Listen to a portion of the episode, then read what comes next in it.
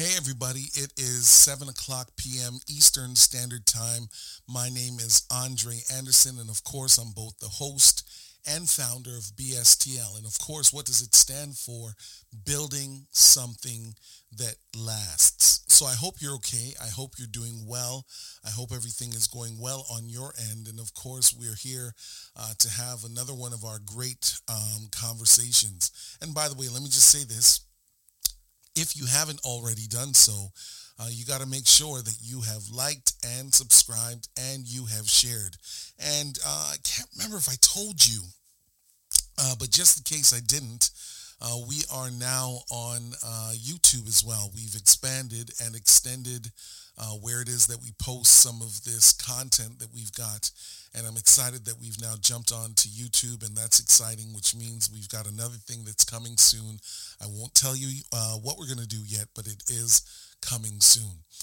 So anyways, uh, today's topic is uh, the ripple effect. And I know that you've heard it before, and maybe we're going to talk a little bit more about this in terms of leadership, but I want to make sure that I at least highlight what it is that we're going to be talking about today.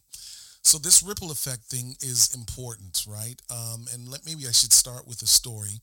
Uh, so one of the things that every kid loves to do, those that know how to do it, uh, is we love to skip rocks. And as a kid, based on where I grew up um, in uh, Scarborough, there's this place called the Rouge uh, Ravine. And uh, some friends of mine and myself, we used to go down there often, especially uh, during the warmer months. We used to go down there because they had some water. And I'm sure the water's still flowing down there, but we used to go down there sometimes and of course, those of us that um, have been around long enough, we've even been to uh, various places downtown and even out here in the Durham area uh, where Lake Ontario extends to. So one of the things I used to really love to do, and maybe not so much now, as the uh, arthritis is beginning to kick into my uh, my arm, but I'm I'm fighting that thing. Is we used to love to skip rocks. And skipping rocks, some people might see it as being, you know, silly, um, but there is really an art and science behind it. And of course, first of all, you've got to choose um, some rocks that are heavy enough and uh, some of them that are a little bit sharper, etc. You got to choose the right rocks, and then once you've got the right rocks, pebbles, you've got to be able to choose um, how you're going to throw it, the angle that you uh, put your body in to ensure that you get this like fluid motion, so that not only is your rock hitting uh, the water, you don't want it to go plunk. Uh, but you want to make sure that it's skipping as far as you can. And of course, as kids, when we used to uh, skip these rocks, uh, whoever won wasn't so much the person that skipped it the furthest. We were just calculating how many times you could get your rock to bounce on top of the water before it sunk uh, to uh, the, the, the base of the lake. And so, of course, this is um, something that kind of connects us to what leadership looks like, right? And those of us that are leading, uh, those of us that are inspired and motivated uh, to do well, we know that we are always constantly in the midst of throwing or skipping rocks. And of course, we're no longer talking about uh, skipping rocks. Really what we're talking about is how it is that we accomplish what it is that we are trying to do. So let me start off with this. Um, this idea of skipping rocks in leadership means that there are going to be some times where even if you are being strategic uh, and even if you are trying to be intentional, there are some things that you will have to implement in the process of moving your organization forward. So yes, many times before we've talked about this idea about mission, vision, and core value, um, but we haven't necessarily talked about um, core values, mission, and vision as it relates to people so much. So we're going to talk a little bit about that today. Um, because the idea is is that no matter how good an idea is that you hope to implement, uh, nothing is going to move without people behind the scenes. And this is no disrespect uh, to AI that seems to be just moving and taking over processes and the work that people do. Um, but for now, we are still people driven. We are still organizations that are driven by processes, but ultimately it is our people that make a lot of these things happen, whether you are on lower management or upper management. So, of course, as we're talking about this ripple effect as it relates to people, we often have some ideas, things that we would like to um, implement. And of course, if you are a leader working in an organization, whether it's a smaller organization, but definitely a larger organization, you want to be able to implement some things and analyze the impact of what it is that you're actually doing. And so what do I mean by that? Well, the thing is, is that you have an idea that you are implementing um, in the corner office. And I've often referenced the corner office because I think that's the space that creates the change, but it's the people on the front line that ultimately have everything to do with whether or not a great idea flies or it sinks to the bottom of the ocean or the lake. And so one of the things we have to do is, is that when we are thinking in terms of mission and we know that we have to implement some ideas, some processes, some things, as we are skipping this rock, which is the metaphor for change, we want to make sure that we are in constant dialogue with the people that have to implement the change. And what do I mean by this, right? So let's just say something is about to happen at the end of your, the first quarter um, of the year, and it's a major decision that has to be made. Um, it's a difficult one, but it's something that you have no choice uh, to implement because there's a direction that you are now heading towards. Once you have implemented that change, you want to early in the process see how is it being received, not just by those um, that will experience the product that you are trying to sell and develop, but those that are responsible for getting the pushback um, from those uh, that are experiencing some of the changes that you are ma- making. Uh, what do you mean by that? Well, um, s- sometimes I think as leaders, when we have a really great idea and we think that it is something that is definitely going to move the organization forward long term, we have a tendency of saying, well, we're going to ride this one out because we know long term it's going to um, be a good thing for the organization. You've done all the analytics. You've taken a look at all of the strengths, the weaknesses, the opportunities, um, the threats behind the idea. You've also taken a look at what the cost analysis is going to be. But here's what you don't know, especially if it's a brand new idea that's coming out from left field. What you don't know is what is going to be the pushback um, once you have moved from idea to implementation. So what ends up happening is, is that as you are implementing this thing and you know that even though you're going to be taking a look at your numbers within the next quarter or the next year from then, you also have to be intentional to make sure that the people that are responsible for fielding your phone calls or the ones that are frontline that get the pushback from your customers, you've got to hear how are they feeling about the change. Now, it doesn't mean that just in case you don't get a lot of um, positive feedback on the front end that you're going to change um, whatever it is that you've implemented. But what it does mean is, is that there is a ripple effect that comes out of the pushback, the, the newness of the change. You've got to make sure that you are supporting those that are um, implementing the change so that they don't burn out prematurely. And I think this burnout thing is real. I mean, during this pandemic, we have um, heard a lot um, and we've watched a lot and we've um, seen a lot of podcasting with a lot of different leaders that have been talking about burnout. Um, burnout is real. And part of the reason why there is a lot of burnout, especially during this pandemic that we're now surging out of, is that people have to, to deal with this grind of having to deal with um, some of these changes and some of these pivots um, that nobody really knew um, what the, the, the, feedback or the pushback would have been. Um, but the truth is people were burnt out because they weren't sure when um, when all of these changes would become a lot more fluid. And so they've had to suffer um, fielding questions, um, making excuses for, and waiting for upper management uh, to come back and say, all right, here's some of the changes that we made, and we may have made a mistake, um, but we're not sure when we're going to correct that problem. And to those that have to um, be a part of the major change, right, they're a little bit further uh, down on the, the, the food chain, you've got to be able to tell these individuals honestly and transparently, here's what happened. Here's what we were thinking about doing.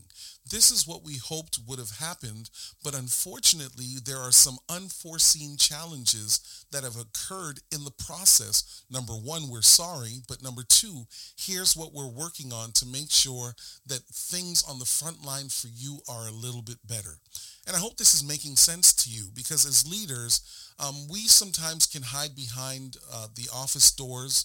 We can hide behind executive assistants. Um, we can hide behind a lot of individuals, but the truth is sooner or later, the people that are responsible for the change that you have implemented, you are going to have to face those individuals. And, you know, um, I've seen it before where at times uh, we will talk to the individuals who are thriving well with the change, right? So we look at those individuals and we say, uh, despite uh, the pushback, uh, despite some of the complaints that we are hearing, uh, here's Andre, and Andre is thriving and doing very well, and so therefore, really, there isn't a problem with the with the um, changes with the project that you are trying to implement. So let's keep pushing forward because we know Andre is doing well. Now, the struggle with that is Andre is one of 15 or 20 or 200 people. Andre is a different temperament. He's got a different personality type. He's at a different stage of life. He may be new and sees this as an opportunity to grow and um, experience the challenge of change. Or maybe Andre is at the point of retirement where he says, look, regardless of what these changes are, I'm not going to be here for much longer. And so therefore, I'll embrace it. I'll do the best that I can. And then in a couple of years from now, regardless of the stress that I'm feeling, I'm out. So it really doesn't matter. Um, I believe that we have to hear from those that are doing their best with it and thriving, and we also need to do our due diligence to make sure that we are checking in with individuals who may not be doing so well.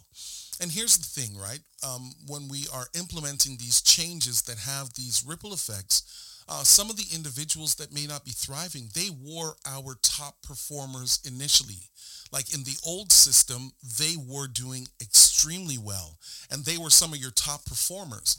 And the reason why they're not doing so well isn't always because um, they are no longer motivated, but there's something about the change that doesn't necessarily uh, click so well or do so well.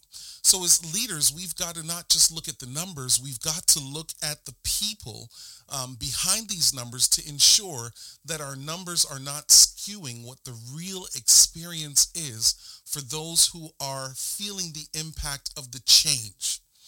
And this is also why um, we also have to take a look at processes as well, right? So we, we've got to hear from the people that are being impacted by uh, these changes, these ripple effects that are now bringing new change, new stresses, new challenges. We've got to check in with those people.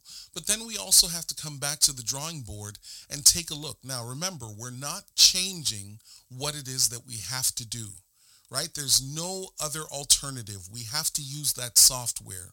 We have to use that hardware. We have to change some of the or um, the hours of our operation. Those things we have no. There's not a lot of wiggle room there. But what we can do as we're looking at this ripple effect is we've got to take a look at the process. Um, you know, outcomes matter. I was having a conversation um, with somebody recently, and we were just talking about leadership, and we were talking about the importance of outcomes. And the outcome is not just the product um, that you are providing. The outcome is also um, the morale of those that you are working with. And here's the thing. Sometimes there are things that we implement as leaders that we ourselves don't fully understand. You know, years ago, um, I, I was working at that, that time for a financial company. And um, one of the things I loved about this gentleman, uh, he was really great. Definitely a leader that I would work for anytime.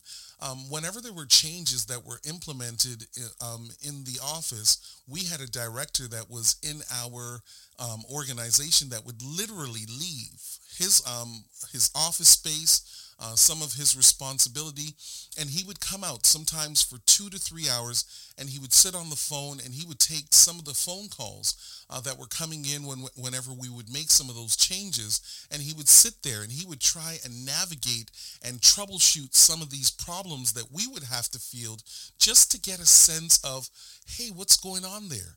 And as a result of doing that, let me just tell you, number one, we respected that guy. Um, we really respected him because we knew that when he was like, okay, we've got to make changes, he made those changes or he made those changes happen. Or he would say, look, this right here is just about the learning curve. And of course, that's another part of the ripple, right? So we may have this thing that's got to be um, running like a well-oiled machine after six to eight weeks but you've got different people that um, learn differently and they may not be thriving at the end of the curve that you're looking for but in six months from then those same individuals that may not be doing so well they're going to pick up and they're do- going to do better. So i digress and i go back to this director that i used to work for. When he would come out it would give him a greater sense of the process that would be required.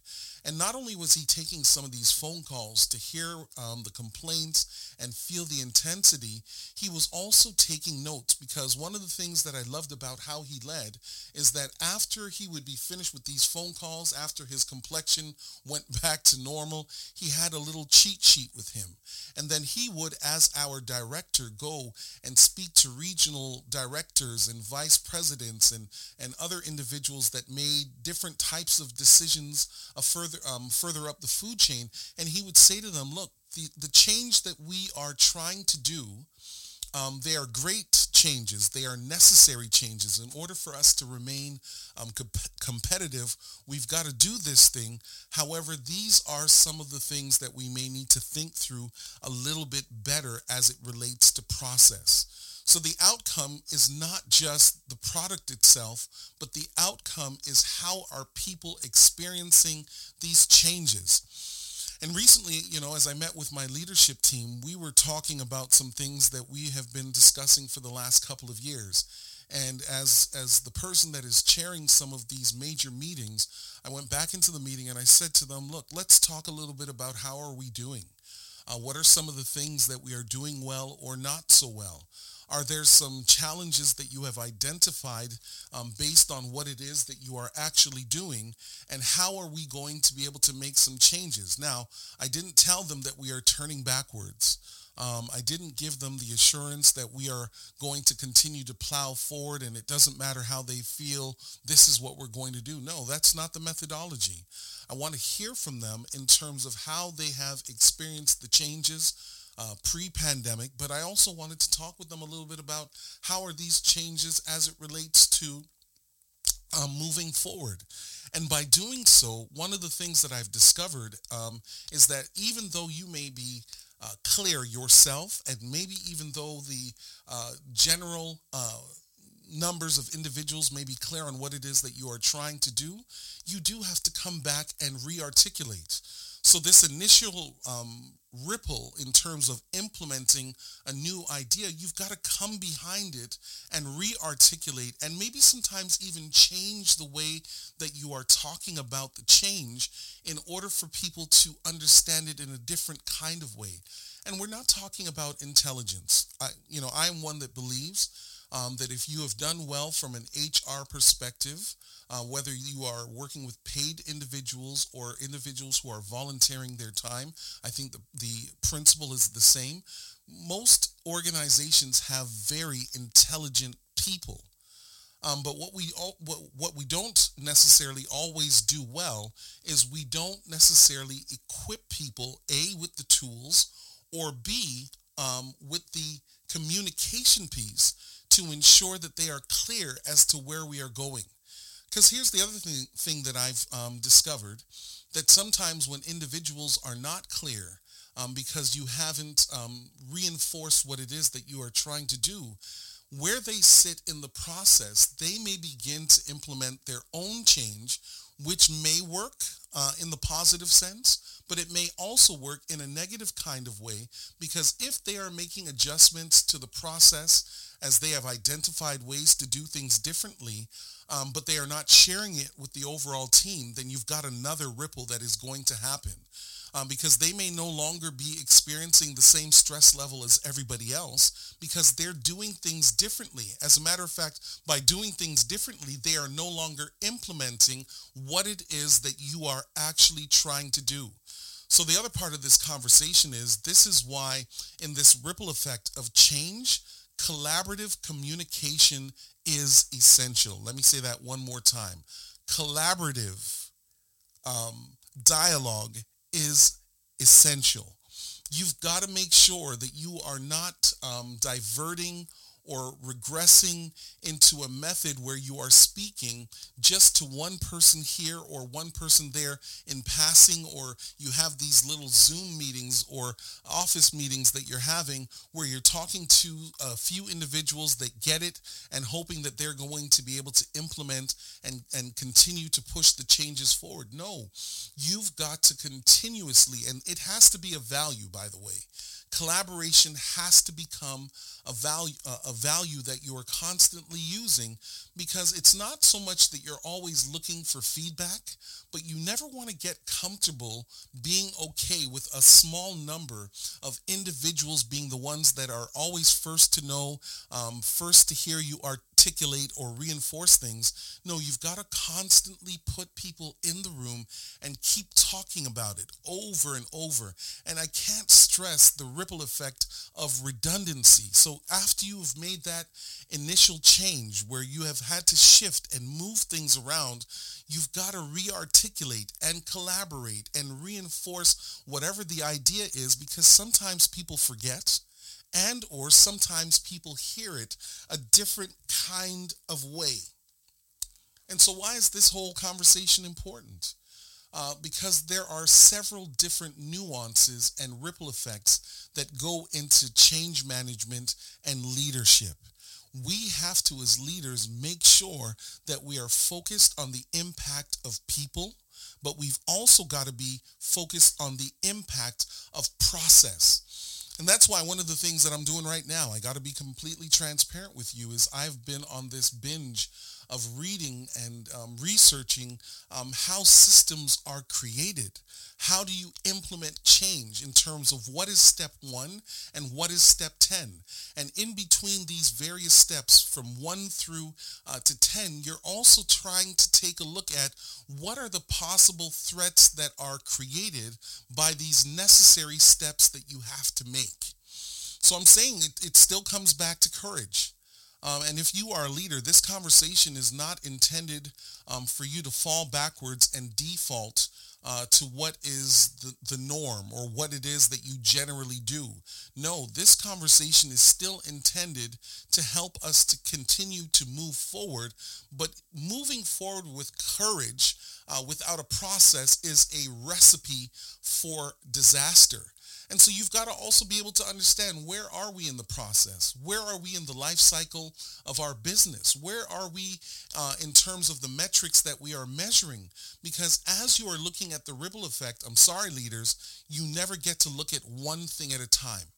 And that's why you've heard in uh, previous podcasts as we've been having these conversations that when you are a leader, the higher you go, yes, you've got to be able to understand what's happening in the grassroots, but you also have to have a purview that is far enough away that you yourself don't get um, caught up in the minutia of things because your job, your responsibility, not just to the organization, but to the people that you are leading, you've got to be able to see most of this thing in a broader sense so that you don't necessarily get uh, bogged down by a small detail that yes must be fixed, but no, you're going to pass that along to the various levels of your leadership because your job is to look at the big picture and understand the, the, the, the, the big picture and the impact on the micro level of your organization.